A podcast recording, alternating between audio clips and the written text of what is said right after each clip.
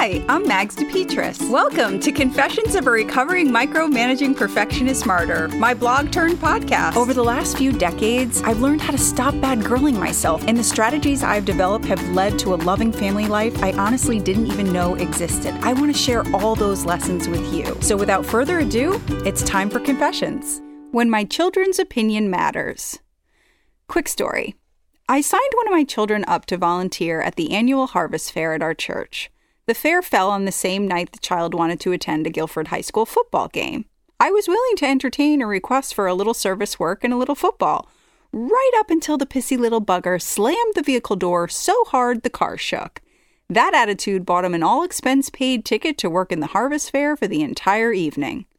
As I've mentioned in the past, I like to approach my role as a parent in a similar way that a farmer runs a farm. The farmer doesn't care if the sheep want to spend all night out in the field grass guzzling. She knows that those sheep have to come in so they don't freeze to death. But what I discovered this week is that fatigue, along with all of its other negative effects, flusters Farmer Mags into thinking that she actually cares about what her children's opinions are around circumstances such as these. My children's feelings and viewpoints absolutely matter to me. They matter when those feelings and viewpoints are serving their character and the world around them. However, they matter little when they're only serving their own cravings. When I'm overtired, I easily and completely unconsciously confuse the two.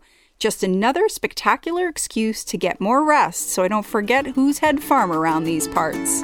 Okay, if you're anything like me, you didn't even think about subscribing to this podcast, so this is your reminder. Please subscribe, rate, review, and tell your friends. And also, head over to magsdepetris.com. That's mags, D E P E T R I S.com to subscribe. There you can stay up to date with everything that's going on at Confessions. Have a wonderful day and take care.